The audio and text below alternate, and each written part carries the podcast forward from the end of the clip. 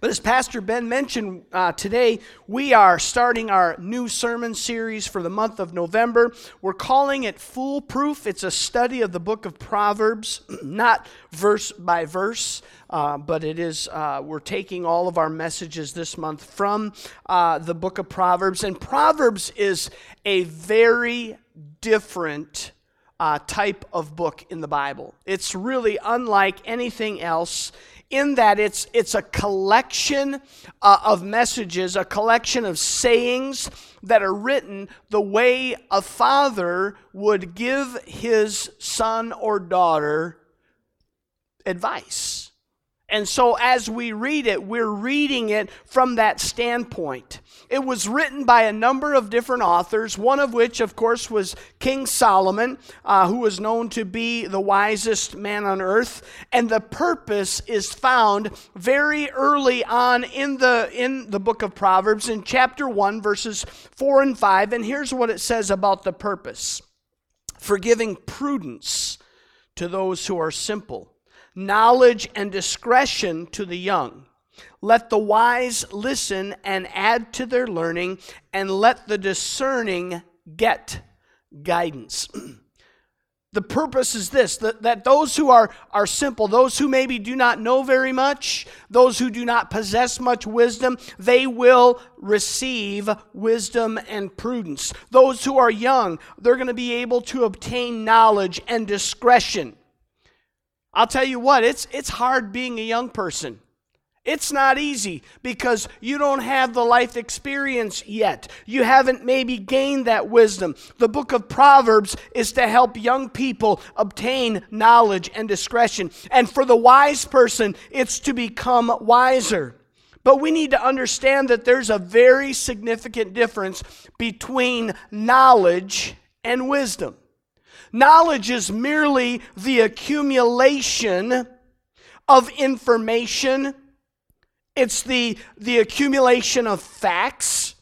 But wisdom, on the other hand, is a combination of knowledge and experience into insights that will deepen our, our understanding, it will deepen our relationships, and it's really about the meaning of life. In other words, knowledge is a tool, and wisdom is the craft in which the tool is used.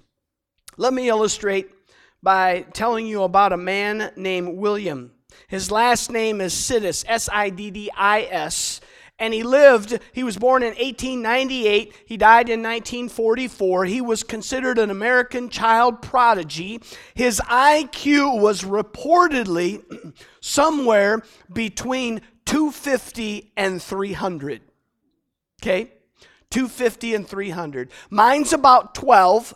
Okay? His was 250 to 300. Uh, he, what they, they really felt that, that uh, possibly he had the highest IQ of anyone in history up until that point. And even, even today, he's ranked as the, the top one or two uh, in IQ. He was outstanding in math. He, okay, he entered Harvard, okay? Now, there's a number of people that can say they entered Harvard. Not many people can say they entered Harvard at 11, okay? If I entered Harvard, it would be by noon, okay? That would be the only way that I'm getting in is to stop by for lunch. But but he he he got into Harvard at 11. He claimed to know 40 languages. There was an MIT professor that predicted that this guy would become the greatest mathematician of the 20th century. And yet, he crashed and burned in life as an adult. He held little more than menial jobs, got in trouble with the law, and never lived up to the incredible expectation that was placed on his life because of his high level of intelligence. Just because someone has knowledge doesn't mean that they have wisdom. In 1 Corinthians chapter 8, the apostle Paul tells us that knowledge without wisdom has a negative effect on our lives. It causes us to be proud. Now, it's all right to feel good that we've learned something. That's part of the basis of learning. But without wisdom, knowledge alone causes us to be proud. We all need knowledge, but wisdom does not come automatically. It's not automatically included. Wisdom is extra, it's in addition to knowledge. And throughout the book of Proverbs, we are told to pursue wisdom at all cost. Proverbs chapter 4 verse 7. The beginning of wisdom is this. This is good. The beginning of the of wisdom is this. Get wisdom. Is that as simple as you can get it? The beginning of wisdom is this get wisdom, though it cost all you have, get understanding. So, this morning, what I'd like to do is I'd like to share with you about four questions that we need answers to if we're going to pursue wisdom at all costs. Number one is this we need to ask ourselves where does wisdom come from? Where does wisdom come from? For that matter, where does knowledge come from? If, if knowledge is, if there's at least some sort of a relation, if, there's, if they work together, where do these things come from?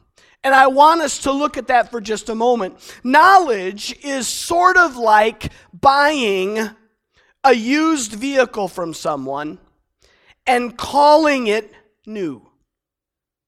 Have you ever done that before? Oh, I got a new vehicle. And then a couple seconds later, you're like, oh no, it's not new, it's just new to me. You know what I mean? Have you ever done that before? Huh?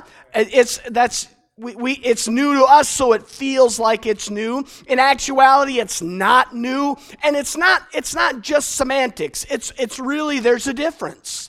That's what knowledge is like. Knowledge is new to you when you get it. But that knowledge is not really you really new. In fact, there's something called original knowledge, which means it's, it's the first time it's ever been realized. Okay? That type of knowledge comes through observation, contemplation, and experimentation. Let me illustrate that. In 1687, Sir Isaac Newton published a comprehensive theory of gravity. It was a huge discovery. It made an incredible difference in society. It made an incredible difference in learning.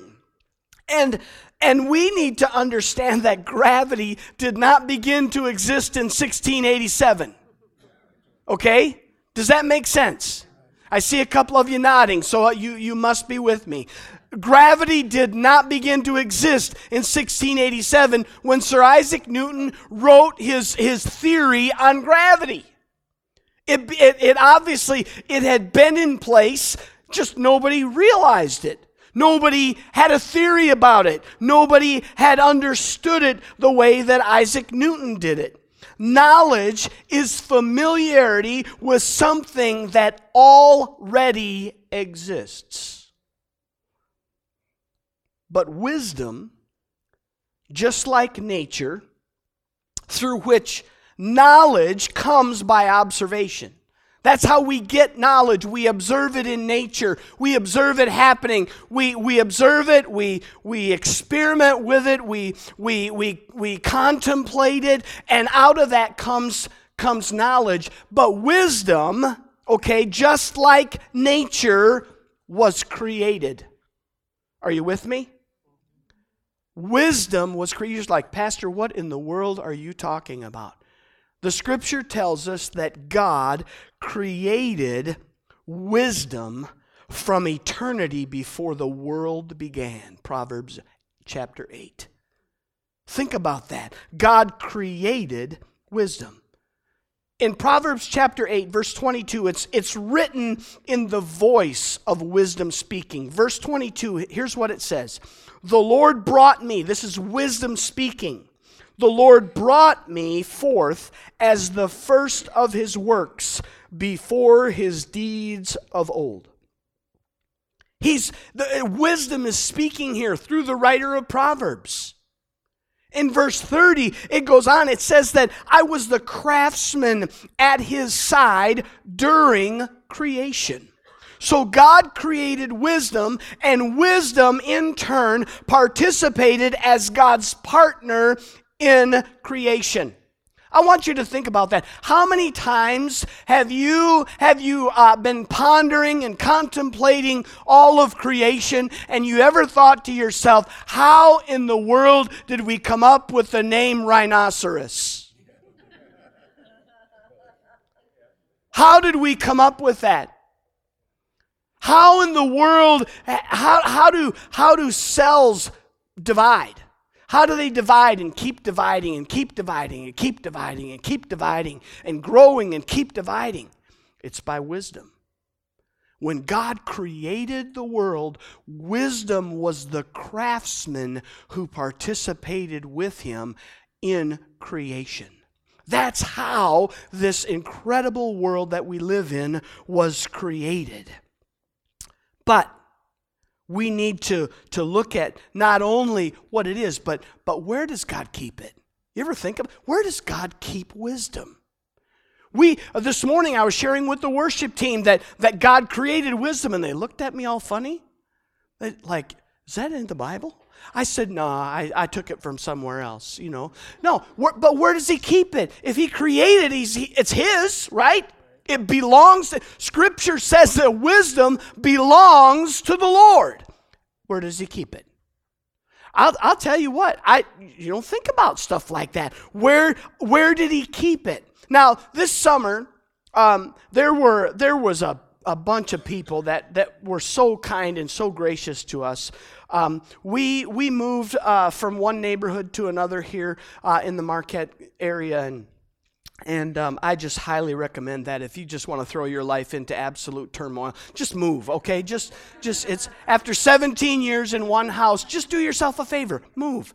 It just it simplifies life. It's so it's so amazing, and um, and so you guys were so gracious and so kind, and and like twenty some people showed up to help us move. It was it was amazing, um, and and man, the stuff gets in the truck really fast. The the downside is it comes off the truck really fast, and and it's so fast that you don't even know where to put stuff. Okay, so everything wound up in the garage, you know, eh, because you're like, I don't know, put in the garage. Either that or the craft room. Those of you that were there, you will understand what I mean by that. Okay, those were the two places that it was stored. But but you you you just then you're done, right? You're done moving. You take the moving truck back, everything's gone from the old house, everything's in the garage, and and what do you do? you are you're you're just in trouble. You're because you don't know. Somebody says, "Hey, where is this?" You have no idea. Okay? It's it's like it's getting, you know, close to winter now, right? And and you got to get out the jackets. My wife said the other day, "Can't find the box with any of the the, you know, with the winter jackets." Where are they? I I, I check the garage. I don't know. And that was my answer when anybody was looking for anything. Check the garage. Why? Because that's where everything was. And what I'm trying to do is I'm as I'm going through and putting things, I, I just like to have a hook for everything and then it should be on the hook so that you know where to, I am in my mind, where did I keep this in the last house? And I'm trying to put it in exactly the same place in the new house. Because that way, in my mind, I'm going to be able to find it. I'm going to know where it is. I'm going to know where to put it back. But that's, that, that's where we keep those things. Colossians chapter 2. The Apostle Paul here, he's writing about Jesus as being God's keeping place for wisdom. Verse 3 In whom, this is talking about Jesus, in whom are hidden all the treasures of what? Wisdom and knowledge. Come on. God keeps wisdom in Jesus. Oh, that is incredible. It's, it's his wisdom. It, it's God's. Job chapter 12, verse 13. To God belong wisdom and power, counsel and understanding are his. Why? Because he made it, he created it, and he keeps it where he wants to. He keeps it where he knows he can find it. He keeps it in the same place all the time. He keeps it in his son Jesus, who, by the way, was also present at creation and also involved in creating. Without him, nothing was made that was made. Jesus, alongside wisdom at creation, and God keeps that wisdom in Jesus. That is, I'll tell you what, that's worth the cost of admission right there. Number two, what is it? And my timer didn't start, so I could go all day and still not hit 30 minutes. I'm just telling you, okay? What is it? Number two, so much of what God has created for you and I, I need you to understand this, that Satan has created a fraudulent copy. Okay? Every good thing that God has given to you, your marriage, your children, grace, a home, food, everything that God has created and given to you, the enemy has created a fraudulent copy in order to deceive us. Paul writes in 2 Corinthians 11 that even Satan himself masquerades as an angel of light. It's to deceive us. There's always a fraudulent copy. Satan is not an angel of light. That's it. That's just the way he wants to appear. And that's every blessing that God has for you and I. Satan has that fraudulent uh, uh, um, um, copy that he has developed. Now, when you and I look at living our lives, we want to be foolproof. We want to have wisdom. We need to understand this. And it would be prudent for you and I to understand that Satan produces a fraudulent form of wisdom. He creates a fraudulent form of wisdom. And if we're going to live foolproof lives, we need to make sure that we are pursuing at all costs the right kind of wisdom. And we need to recognize those types of wisdom that exist. Now, I'm going to share with you two types. The first type is the wisdom of this world. Proverbs chapter 4, verse 12, along with chapter 16, verse 25, it says, There is a way that appears to be right, but in the end, it leads to death. I want you to understand that earthly wisdom is discernible from other wisdom. It looks and sounds different, and it leads to a different place. It leads us ultimately to death. Now, I know some of you are going to struggle with this and you're going to say, but wait a second, I do not buy into the worldly wisdom. And, and you know what? Maybe you feel like you don't even buy into godly wisdom. You just have your own brand of wisdom and what you feel is right. That's what's really right, and that ultimately is wisdom. Well, I want you to understand that earthly wisdom appeals to our feelings, it appeals to our emotions, our emotions, what we see, what we taste, what we sense, and it follows the desires of our heart. Your heart is the seat of your emotion. So ultimately, it's about what you think and what you feel. And in doing so, believing that that is true wisdom, you have deceived yourself and you are actually pursuing the wisdom of this world. Earthly wisdom says that, that seeing is believing. It promotes self. It seeks the highest place. It avoids accountability. It avoids confrontation by the Word of God, and it tends to throw its weight around just a little bit. You see, we need to remember that Jeremiah said in chapter 19, verse 9, that the heart is deceitfully wicked above all things. And so when we perceive a wisdom in our own hearts, we are deceiving ourselves and showing that we have been deceived. James chapter 3 and verse 13, James writes this Who is wise and understanding among you? Let them show it by their good life, by deeds done in the humility that comes from wisdom. But if you harbor bitter envy and selfish ambition in your hearts, do not boast about it or deny the truth. Such wisdom does not come down from heaven. Now look at this, but is earthly, unspiritual, demonic. That's the wisdom that is the different kind of wisdom than God's wisdom. It's earthly, it's unspiritual, it is demonic. You say, Pastor, that's pretty heaven. Well, friends, there are only two kingdoms in the world there is the kingdom of God, and then there's the kingdom of this uh, the kingdom of God and the kingdom of this world. This morning, as I was going over my notes and just contemplating it, I was reminded that in the garden, that, that Eve said to the serpent, God said that we shall not eat of the fruit of this tree. And if we do, we will surely die. And what was Satan's response to her? Will you really die? Did he really say that? Two opposing statements. One observation the deception. There are two kingdoms, there are two types of wisdom. There's the wisdom of this world that literally is generated from Satan and it seeks to incubate in the human heart of mankind. The other kind of wisdom, of course, is God's wisdom. It reflects the attributes, the values, the glory of God.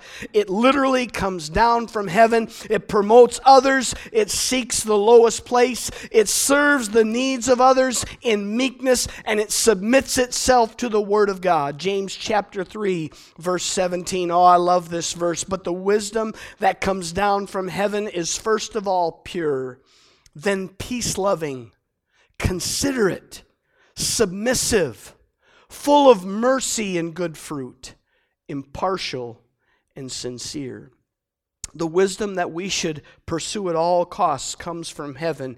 It does not come from this world. In fact, when you begin to pursue God's wisdom, I guarantee you that you will have people that believe not in God's wisdom but their own. They will say, You are crazy. You are nuts. If you forgive that person after the wrong that they have done to you, you are insane. The wisdom of this world is, is, is opposed to the wisdom of God. They, they, they don't gel, they don't work together. Those kingdoms do not gel, they do not work together. We need to understand that. Proverbs chapter 9, verse 10, it says, The fear of the Lord is what? The beginning of wisdom, and knowledge of the Holy One is understanding. Where did we say that God keeps his wisdom? In Jesus. When we come to Jesus, when we start that personal relationship with Him, when we invite Him into our lives, the Bible says that is the beginning of wisdom. It's not, we don't get it all, okay? We don't get it all day one, moment one. Come to Jesus, you're the wisest person in the world. It's the beginning. We have to grow in that wisdom just the way we need to grow in our relationship with Jesus Christ. But ultimately, that's where it begins we, we have this trust. We have this desire to serve God when we come to Him, when we want to worship Him the way that He desires. The fear of the Lord is an awe, it's a respect, it's a love that we have for God when we come into that relationship with Jesus Christ. And when we experience that, that's when we begin that journey of wisdom. God and his true wisdom cannot be godly wisdom cannot be experienced without knowing God first. Number 3, what's it worth? How many of you like to shop? Do we have any shoppers? This is uh, this is kind of like confession. You're like. Some of your ladies, you're looking to see where your husband is. Uh, you know, is he in the other? Room? Oh, yes, me. I love to shop. If he's there, you know, you're just like, no, nah, I don't. I don't like to shop. Um, my, my, my kids turned me on to this new, this new uh, awesome way of finding all the useless junk you, you ever want to buy, okay? And it's called Facebook Marketplace. People just take pictures of their junk, okay? Twelve dollars. You know, and it, and it's just, I mean, it's it, there's, I mean, once in a while, but the good things honestly are gone in the first five minutes. Let's just be honest, okay? It's all the junk that's there for weeks, but you can just you can just hit that little cupcake, you know, uh, insignia on your Facebook and just start scrolling through the junk, okay? And my favorite is newly listed in your area. I'm like, I could drive and get that piece of junk right there. I could get it. I could find it. In fact, they're, they're like in Gwinn. I mean, it's that close, you know? the question is, and, and I, I love, I'm, I'm just, uh, you know, mowers. Oh, I just, and, and I, some of you guys are posting on that. I see. Ray, you posted your lawnmower. I saw it. I saw, Ray, I coveted that lawnmower from the first time. You put it just out on Facebook at first, just like a tease, you know, just like just like showing it off like a new car or something. I, I I've seen I'm I'm looking at man, I know that. I yeah, you click and you're like, "Yeah, I know that person. Look at the junk they're selling." It's awesome. And then you get to find out how much they think their junk is worth. Oh, I'm going to have to talk to that person. That, that's, oh, they're asking way too much for their junk. The question is, what's it worth? You know what the old saying is? Only as much as somebody will pay you for it. That's what it's worth. Wisdom is exactly the same. Wisdom is worth exactly what you are willing to pay for it. But we've got to pay for it. Proverbs 13, 3, verses 13 to 15. Blessed are those who find wisdom, those who gain understanding. For she is more profitable than silver and yields better returns than gold. She is more precious than rubies. Nothing you desire can compare with her.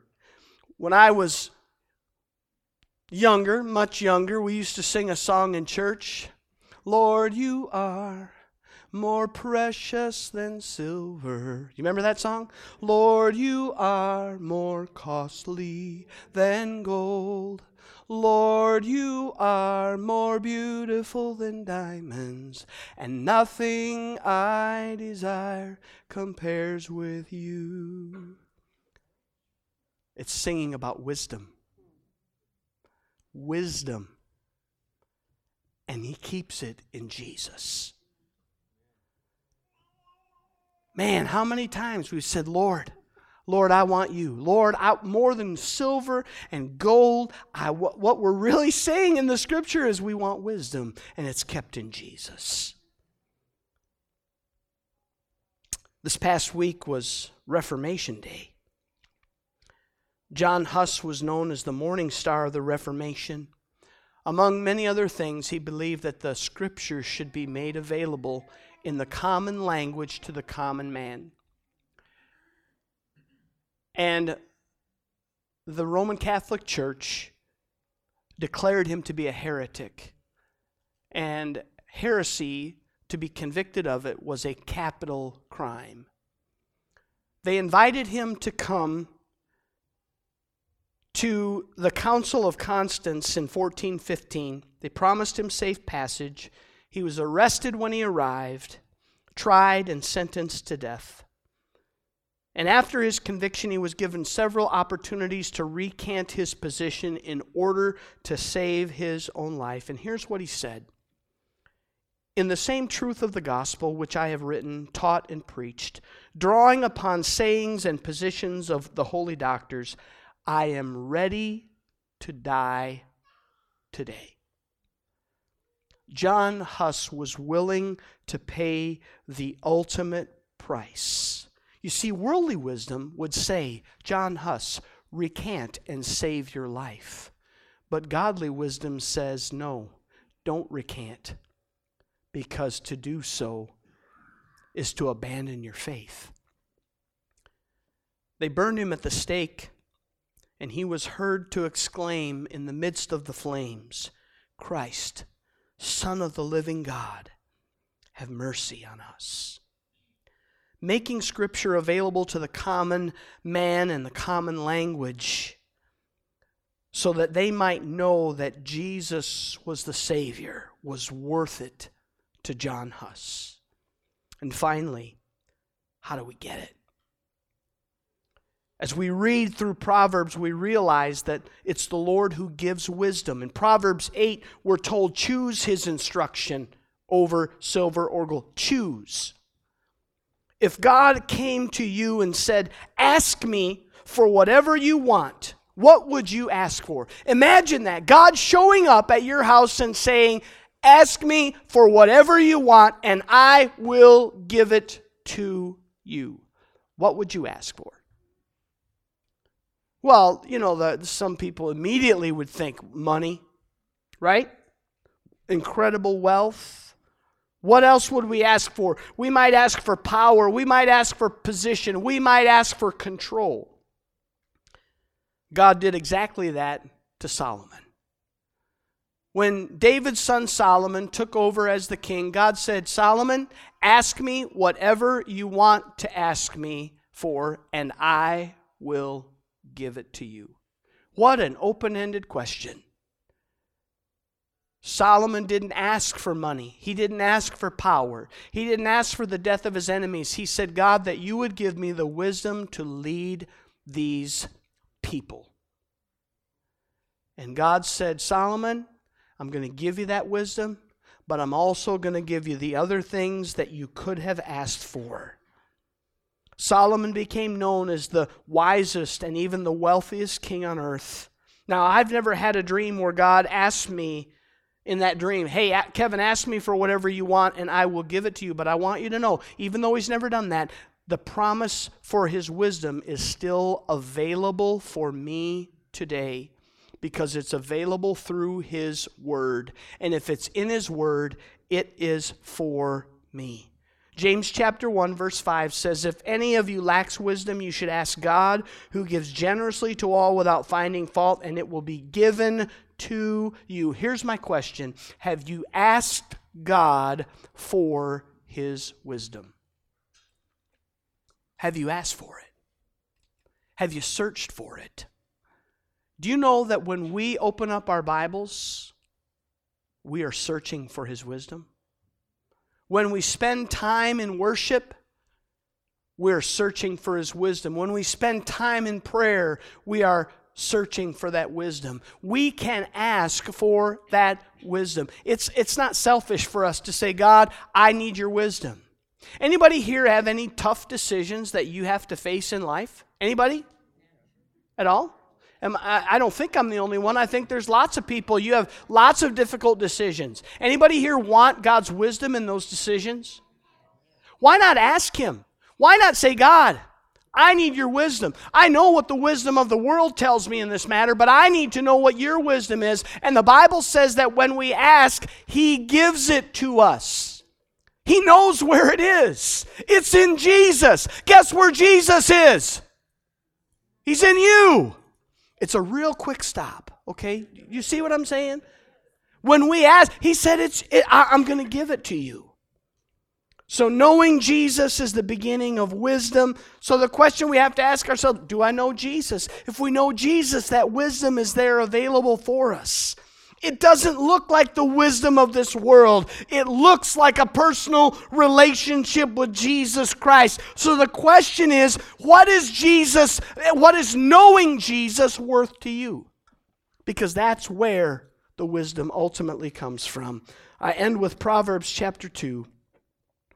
He says this My son, if you accept my words and store up my commands within you, turning your ear to wisdom and applying your heart to understanding. Indeed, if you call out for insight and cry aloud for understanding, and if you look for it as for silver and search for it as for hidden treasure, then you will understand the fear of the Lord and find the knowledge of God, for the Lord gives wisdom. You know, the Bible says that only a fool says in his heart that there is no God. I want us to be able to live fool proof lives.